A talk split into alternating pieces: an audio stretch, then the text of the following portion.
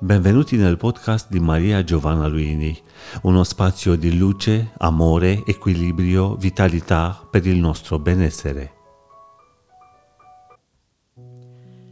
Frequentando molto e molto volentieri i social network mi accorgo di eh, alcune caratteristiche che sono in realtà un po' peculiari delle donne purtroppo. Non, non è detto, ma di solito è così. Una caratteristica che notoriamente, notoriamente per chi mi segue, ehm, mi fa mm, venire un po' il nervoso è non andare a controllare prima di porre domande. So che molte di voi stanno già sorridendo, ma ciò che accade è che, soprattutto online, quando qualcosa incuriosisce, non scatta un normalissimo processo di ricerca individuale, scatta la domanda. Per spiegarmi meglio, c'è un post, un post che riguarda un certo argomento, nasce la curiosità, non si leggono i commenti sotto e si pone una domanda che ha già trovato la risposta almeno in 3 o 4 o 20 o 40 altri commenti. Oppure alludo per esempio alla pagina dell'associazione Le Sorelle Celesti che ho fondato con Vicky Manaila e Alessandro Stani. C'è una pagina, la pagina non presuppone che si sia iscritte all'associazione, ma ripete più volte le modalità per iscriversi. Eppure si arriva lì ci si iscrive alla pagina e si chiede come faccio a iscrivermi all'associazione. Ora, eh, non pensiate che questa sia una, um, così, una, una, semplice rivendicazione perché non abbiamo voglia di rispondere alle domande in Facebook o nei social network o, ne, o in quella pagina. Si tratta di interesse vero per qualcosa. Alcune popolazioni meno fortunate economicamente di noi sono in grande sviluppo e sapete perché? Avendo meno strumenti, devono cercare, devono trovare dentro di sé la grinta e la voglia di riuscire, di evolvere.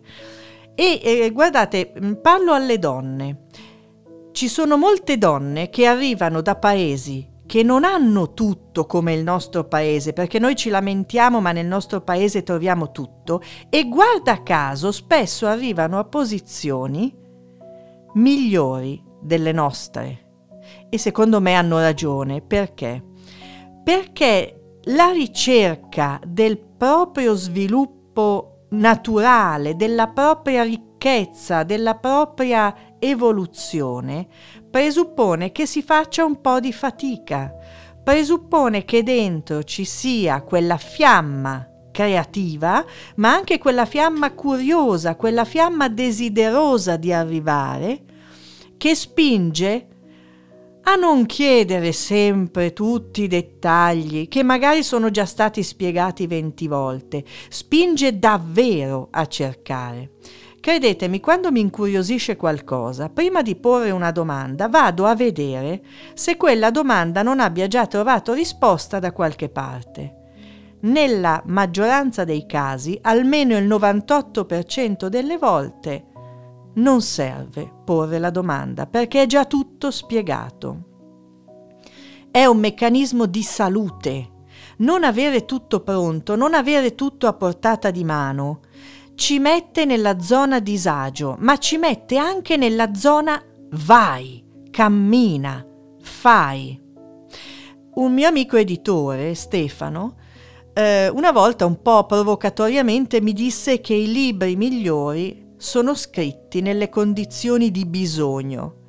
Bisogno economico. In realtà era uno scherzo, ma quello scherzo conteneva una verità.